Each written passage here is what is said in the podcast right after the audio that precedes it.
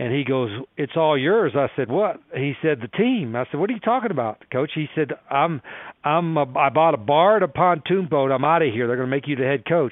I'm twenty-four years old. I'm like, uh, okay. And so they made me the head coach, and I was the youngest college head coach in America at twenty-four. And then the following year at twenty-five, I was the youngest fired head coach. You watched them. You cheered for them. Maybe you booed them. You listened to them. You were impressed by them. Today, they share their favorite memories with you. It's the Give Me a Sense podcast. Here's your host, Mike Yam.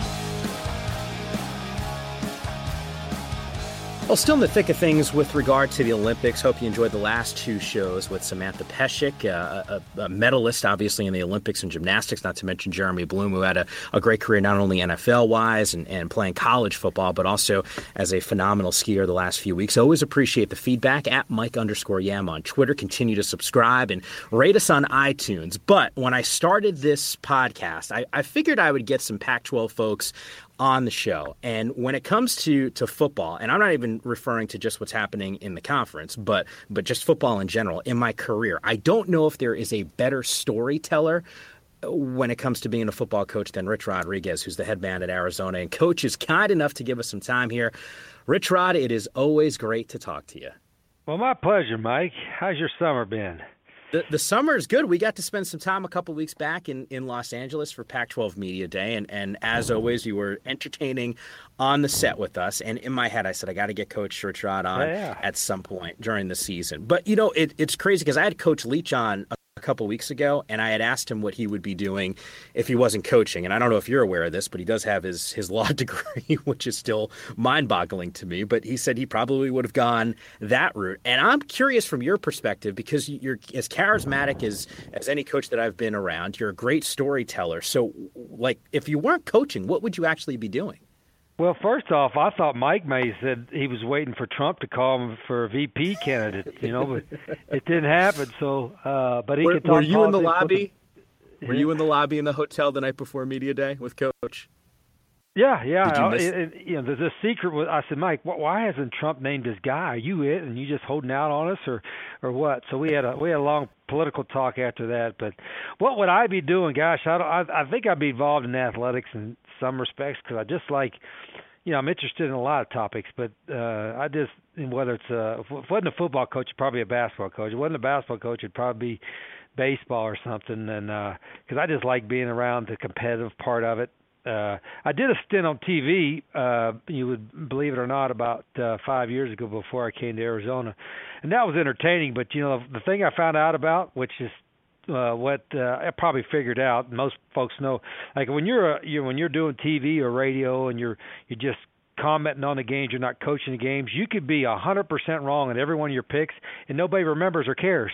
So I'm like, hey, this ain't a bad deal. There's no pressure at all on Saturday. Nobody remembers, you know, how, how bad you were in, in picking the games. But as a coach, it's a little different. Did you did you have fun doing T V? I, I enjoyed it, but yeah, it was uh, one I wasn't used to getting putting makeup on, and I said, "Do I really need makeup?" And they said, "Like, Coach, it, this is high definition. You definitely need makeup." So that was that was a little different, but uh, and of course the, the the rest of the folks on the set had a little more experience doing it, but I enjoyed it. I thought it was fun, it, but it was easy for me because I wasn't going to be too pretentious. I was just doing like, you know, ask me a question and. And uh, we'll talk about it. And I don't have a problem usually talking about football, so it was. It, I enjoyed it, but it's a lot of work, and it gave me a great. Actually, I'm, I'm gonna give you a little props here. It gave me a little, yeah. even more respect for the media folks because of the work they put in in preparation for shows and broadcasts and things like that. Well, have you changed your approach? Because I only know you since you've been at Arizona. So I, I know you as a guy that understands what we do. You're, you give us a ton of access. You're, you obviously, you know, you're great on camera because you, you've had the reps at least. But ha- had, has your approach with dealing with the media changed since you were on the dark side, so to speak, for a little bit? Yeah. No, I don't think so. I mean, others may, may say it differently. Like, you know, when I was at West Virginia, I was comfortable. Uh, even when I went to Michigan, I think it probably caught – them off guard a little bit because I was a little bit, I wasn't uh, maybe what they thought uh, a Michigan coach should be. Now, now Jim Harbaugh does says what he wants, and, and he's entertaining, and he's doing a great job. But uh, I think when I was there, because I was like, who is this, you know, hillbilly from West Virginia, and said the word ain't uh, a couple of times in a in a press conference. But uh, I, I enjoyed it. I enjoyed my time there. I enjoyed, you know, when I was speaking to the media at all, all my stops. And I probably got started so young, you know, I was the, when I was twenty-four and I was a head coach, so I had to learn quickly. And back then, I I didn't know what I was doing. I was faking it pretty good, but but I could talk a good game, and uh, I, I learned quickly, you know, how to handle that role as a head coach. Is ain't, was that a big deal at Michigan? Yeah, it was. Uh, I did, unbeknownst to me, because that's one of the first words you learned in West Virginia, like in the third grade, because it's so descriptive. It's like ain't. I'm not. I ain't doing that. But I guess it's not proper English. And uh, but I was a good student. I made A's in all my English classes, but uh, but yeah, I didn't know ain't was a bad word. Uh, there's there's other uh, there's other four letter words that are probably worse than that for sure. But uh, yeah, I got I got no, I want to say I got in trouble, but I got kind of called out on that, and I'm like, oh, okay, I'll I'll have to check that because maybe I do say it a lot. Can I ask you about words that coaches use? Because it is, there's one specific word that I hear a lot from every single coach that I have ever dealt with, and it has become part of my, my vernacular as well, which is the word deal. Because deal can be used in any situation, and everyone knows what you're talking about. Why have you noticed that? Do you drop deal a whole lot? Do you use that? Like in what? Like what's the deal, or like here's the what's deal? the deal, or hey, like the deal that we have coming up later today. Like if I said to you, hey, the deal that we, if I called you this morning, oh, our deal later, you'd know. It's like, oh, I'm coming on the podcast. Yeah, I would know. It's kind of like a thing. Uh, yeah. Yeah, I don't know if I use it as much because, you know, maybe it, it confuses me. But yeah, I think coaches use a lot of coach vernacular, though. That's a, you know, and I'm sure you hear it a lot, that coaches will get your standard coach speak, and I've I've been guilty of that too. But sometimes you, I, I understand where people get frustrated with, with saying that, like, tell us something, you know, yeah. th- you know, I don't want the standard coach speak. Oh, we're going to work hard, we're going to do. I mean, sometimes, uh, you know, I think that's you you say that so you don't have to say anything else or hurt anybody's feelings. But I've gotten to the point now in my career, is like, you know, standard coach speak is. It's not what people are interested in hearing. It's not what, you know, really telling the truth. So I, I probably don't do it as much, but I see it all the time where, like, opening, you know, like the opening press conferences at media days, I mean, they're almost all sound the same. You know? Yeah. So oh, yeah. It's like everybody, like that's what I said, oh, are you happy to be here? I, hell no. Are you kidding me? I mean, not that I don't like talking to the media and talking about our team, but I'd rather be uh, at the beach or on the lake or on a golf course or hanging around with coaches watching film other than this stuff. Yeah, no, I, I can understand. You're not the only coach that, that probably feels that way. I want to circle back, though, Rich. You'd made reference to your first coaching job, faking it until you essentially made it, and you have made it. How do you get that first gig? Well, I was I was unique. I was right out of college in West Virginia. I did one year as a student assistant there while I finished my degree, and then I went to Salem as a defensive coordinator, special teams coordinator, equipment manager, travel coordinator, recruiting coordinator. I had a lot of titles. We had an old head coach who just kind of hired a bunch of young guys and let us do our deal. And and then uh, after a year and a half there, I'm twenty. I'm twenty-four years old, and he comes up to me in May. And this is, you know, after spring practice. And this is the N A I school at the time, small college. And he goes, "It's all yours." I said, "What?" He said, "The team." I said, "What are you talking about, Coach?" He said, "I'm, I'm, a, I bought a bar and a pontoon boat. I'm out of here. They're going to make you the head coach." I'm twenty-four years old. I'm like, uh, okay. And so they made me the head coach, and I was the youngest college head coach in America at twenty-four. And then the following year at twenty-five, I was the youngest fired head coach. When the school, when the school, school it was a private school. The school got bought out by a university from Japan, and they dropped all kinds of sports, and and uh, I was out. So I learned quickly about, about the profession, but it was a it was a learning experience for sure. You know, Coach, I've had a lot of broadcasters on. Tony Reale, just had Deuces Rogers on a couple of weeks ago. Ashley Adamson, who I know you know really well, who's part of our, our Pac twelve Network family. And I always ask the same question to them when you about their path and their journey, if if they were essentially, you know, scared or overwhelmed with those jobs, because sometimes you you don't know if you're truly ready for it. You're telling them you're twenty-four, you're faking it. How scared, overwhelmed are you uh, when you get hired and realize, geez, I, I have the reins here?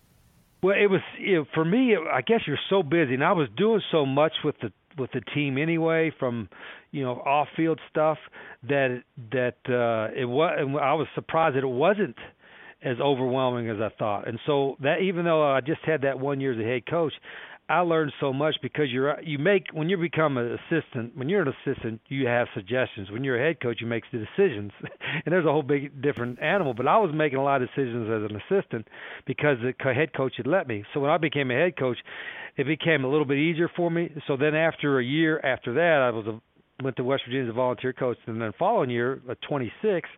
I got the head job at Glenville State, where I stayed for seven years, and I was so much more prepared for that, just having that one-year experience, that uh, I was pretty, I was pretty confident. Even though I found out years later, you know, you figure out I don't didn't really know what I thought I knew, but I still knew enough to to help me grow in the profession. And each year, it's like somebody saying, "Oh, I've got twenty years of experience." Well, if you've done the same thing twenty years and, and haven't gotten better or learned any more, then you just have one year experience repeated twenty times.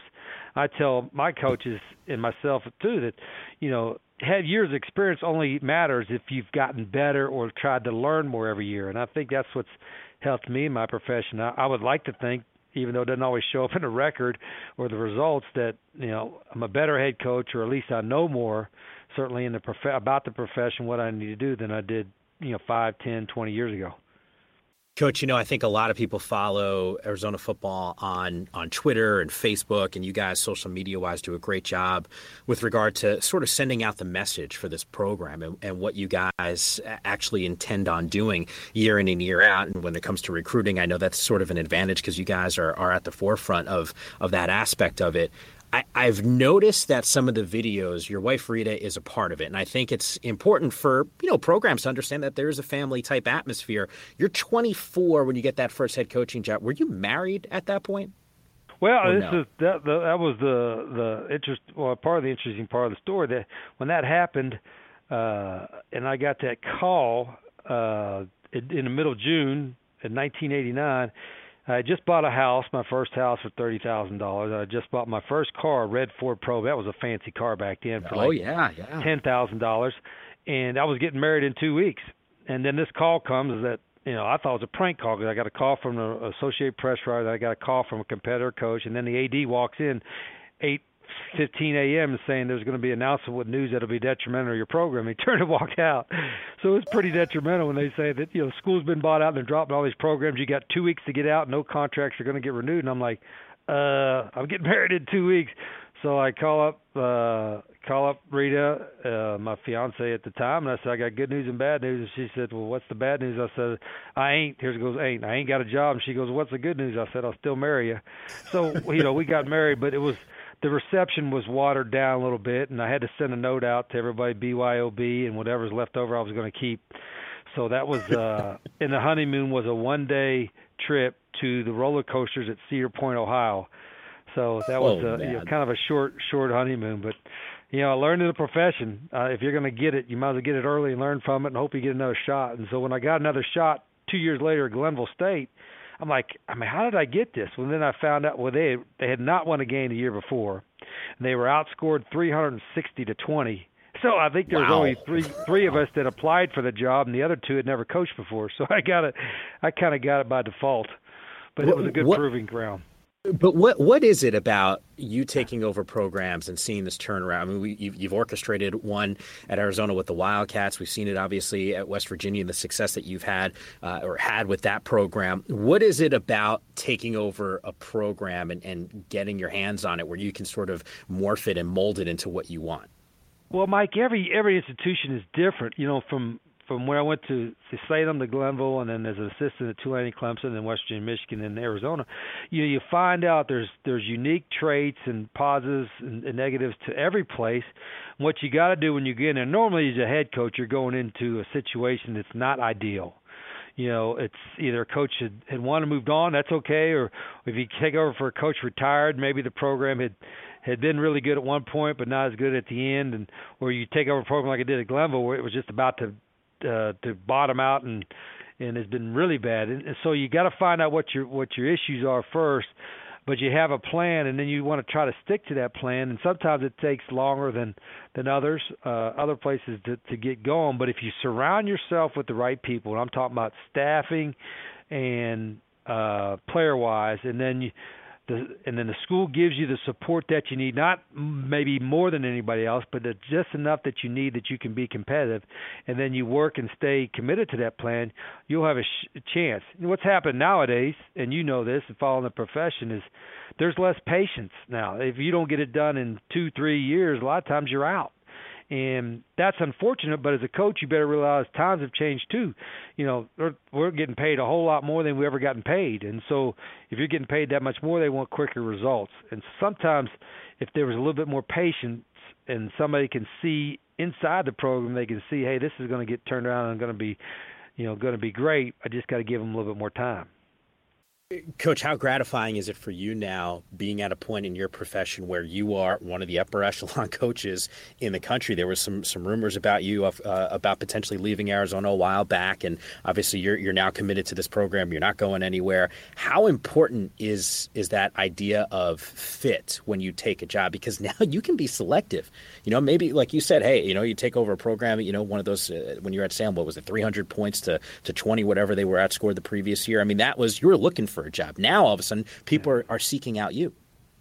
Yeah, and the fit I've gotten, and that's a fair question. A lot of people ask, is, is it the right fit? And I thought, gosh, if you're if you've got a plan and and uh, and uh, you'll do a good job, you fit in anywhere. But the truth is, there are some places that that the mutual fit is better than others. And I think you sometimes as a coach and in an institution, you try to vet that out before you, you even talk to the guy. But I, I don't. I think mostly if if you're a good ball coach and, and you got the right people around you, and you got a good enough kind of personality that you can get along with people, you can fit in anywhere.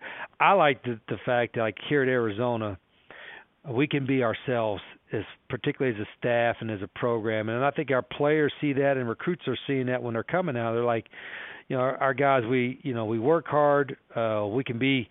Dis, you know, we could disagree with certain things inside the office, but not be disagreeable. Uh, there's great chemistry on the staff. Guys work hard for each other. They believe in each other, and we have a lot of fun. We we love to laugh. We love to tell stories. We like to tease each other, and I think the players see that, and it helps build the type of program I think you want to have long term. Yet we're still going to work hard, and we, we take great pride in, in, in doing that as well. So. You know, I guess I've been doing this long enough that, and when you get in the right place, sometimes after a couple of weeks, you just say that this is going to be pretty good. And I felt that instantly at Arizona. Rich, you mentioned recruiting. What's it like to get recruited by you and your staff? Like, what do you guys do differently than a lot of other programs? Well, I think a lot of people do the same thing. I think one of the reasons, and this was difficult, Mike, and we've talked about it, I got a whole new defensive staff, and one of my thought processes when I hired the guys is that they all need to be able to recruit, and you got to have the kind of personality that they enjoy recruiting, that enjoy getting to know guys and having relationships with players. And I think that's the key. You know, our staff really enjoys recruiting, and it's paying off now. I mean, I'm seeing we're seeing great results in recruiting, and I think guys come here, they sense it, they get comfortable easy, and I tell the guys, I'm going to make you uncomfortable in practice, and you'll be uncomfortable in workouts, but that'll be the only time. Everything else is going to be, you're going to you enjoy the experience, you're going to love being around the coaches, the players, and and uh, and even in practice, we have fun too. So I think for, to getting recruited by us, our guys feel like they can be themselves yet still adhere to, you know, the, the rules and regulations that we have, and, and it's all for their benefit. Coach, before I let you get going here, I introduced you as as the best storyteller in the conference, and you're talking oh. about recruiting, what you guys do, philosophy. What's the what's your go-to recruiting story? If I said to you, hey, like, you know, that entertaining oh, moment that you, you know, you're you're making that in-home visit or, or kids on campus with his folks, whatever the case may be, like what well, stands I've out? Got, I've got thirty years of them. Some of them I probably can't repeat, but I could, I'll tell you what, because I was, it was just talking about the other day. I was in West Virginia.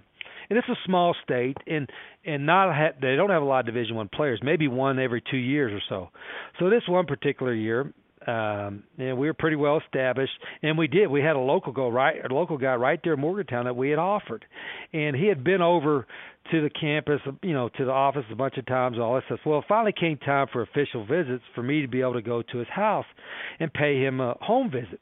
So the coach that was in charge of them, that had all the local recruits, who was in charge of them, you know, I usually go with assistant coaches, and they take me there, and we go to the house and have a nice home visit. So anyway, it's time to go visit him at his home, have a home visit. And so I knock on the door, and I hadn't met the the, the, the family yet, but I knock on the door, come inside, and they said, hey, she said, hey, coach, how you doing? And this the coach that was with, with me, and we small talked probably for ten minutes. They talk about the season and the program and all that kind of stuff. And and uh, so I had a great conversation. And then I said, you know, kids now, I'll just, I'll just say his name is Johnny. I said, well, you know, how's Johnny doing? She goes, uh, I don't know. He lives next door. Why you ask? So I'm thinking, and I you should have seen the assistant coach's face when she said that. I'm like, uh, he's like, oh, I'm sorry.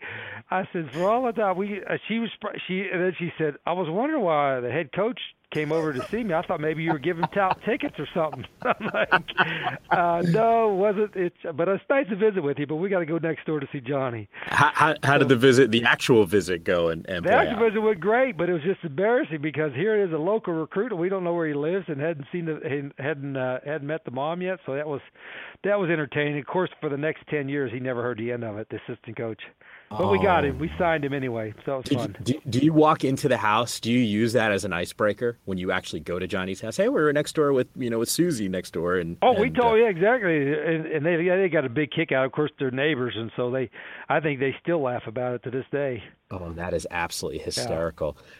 Coach, really appreciate you stopping by with us. I know you are you are busy right now, gearing up for the season. Obviously, uh, you know it's it's week one, which is just kind of creeping up on us at this point. So really do appreciate you. I know uh, you got to go back to, to watching film and and uh, you know I- embracing the uh, the culture that you guys have established there, making guys uh, being comfortable, or what is it? It's the phrase that you use. Well, comfortable we, being yeah, uncomfortable, we like to right? be comfortable being uncomfortable in practice anyway. Yes, yes. Well, I I, I will see you back down uh, in Tucson very soon. So, Coach, really appreciate you stopping by with us. Okay, great talking with you, Mike. Appreciate it.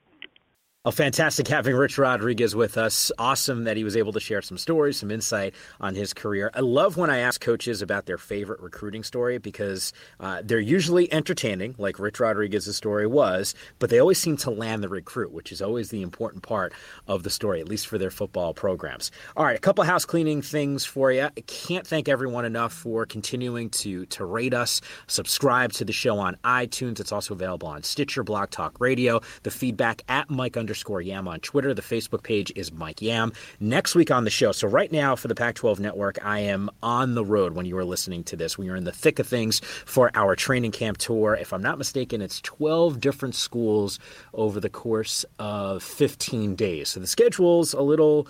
it's arduous, but it is an absolute blast. And Yogi Roth, who's got a great podcast, Life Without Limits, he's going to be on next week's show. So we're going to tape the show. We're going to bring it to you next week. He's got some great stories, some great insight. And for as much, I think, as, as Pac twelve fans sort of know Yogi and, uh, you know, for being an analyst with us at the Pac twelve Network and his time at U S C working under uh, under Pete Carroll, he uh, he is is... one of the best storytellers that I have ever met in my entire life. He's got so many different uh, ambitions, goals that he wants to set. He's one of the most positive people that I have ever met in my entire life, and he has got some crazy stories that are not even football related, just some travel stories in other countries where you're not even supposed to be in uh, if you are a U S citizen, and it's probably not all that safe. So we'll get to some of those stories next week on the show. Once again, continue to subscribe, to rate, and review, and more importantly, tell your friends about the show. The Give Me a Sense podcast. Thank you once again for listening.